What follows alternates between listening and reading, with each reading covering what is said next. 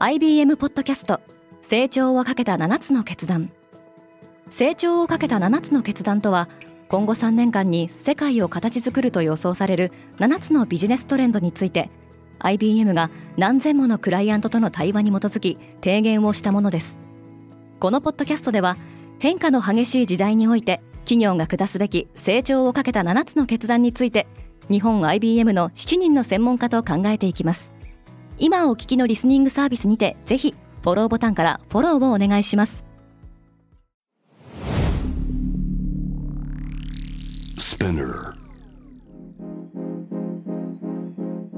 おはようございます。平野真由です。1月12日木曜日。世界で今起きていること。このポッドキャストデイリーブリーフでは世界で今まさに報じられた最新のニュースをいち早く声でお届けします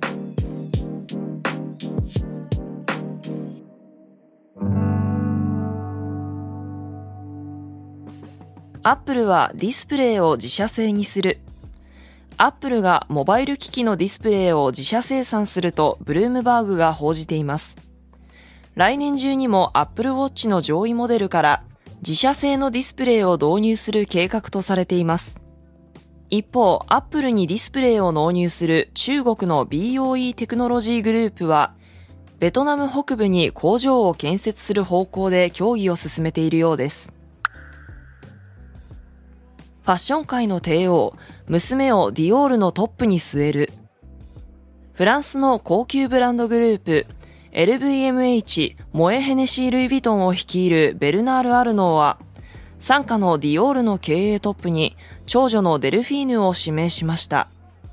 昨年12月にはクリスチャン・ディオールの CEO にアルノーの長男であるアントワーヌが就任しています。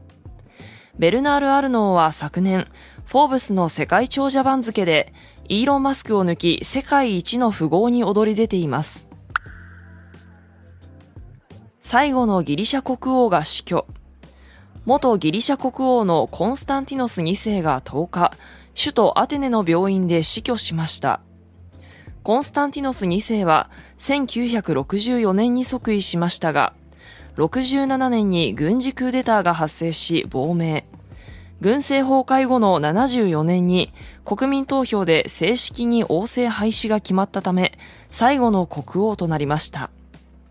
コンスタンティノス2世は60年ローマ五輪ではヨットで金メダルを獲得しています。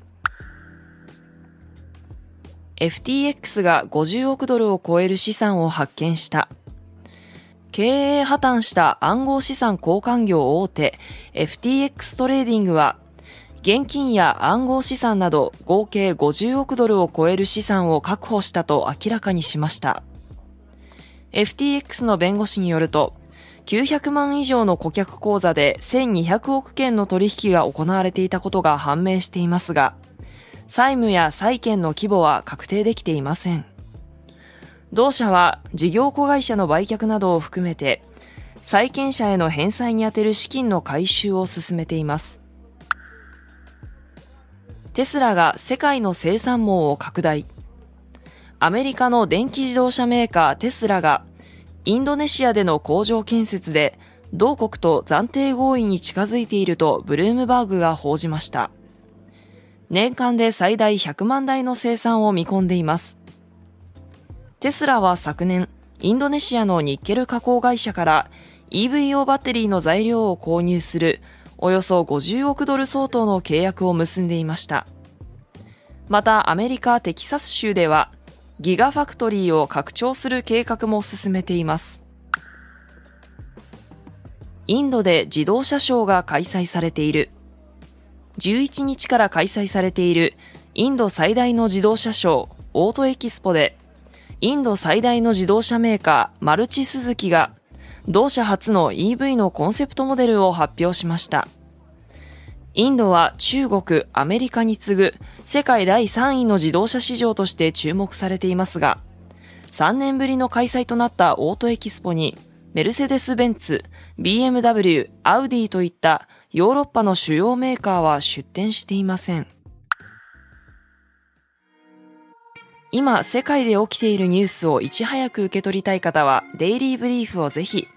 Spotify、Apple Podcast、Amazon Music などでフォローしてくださいね。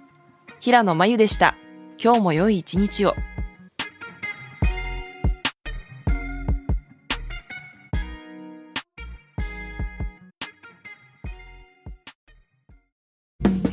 リスナーの皆様より多くのリクエストをいただいている話題のニュースを深掘りしたエピソードを週末の有料版で配信中です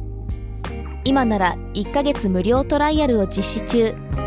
詳細は概要欄に記載しています。この機会にぜひ聞いてみてくださいね。感想ご意見もお待ちしています。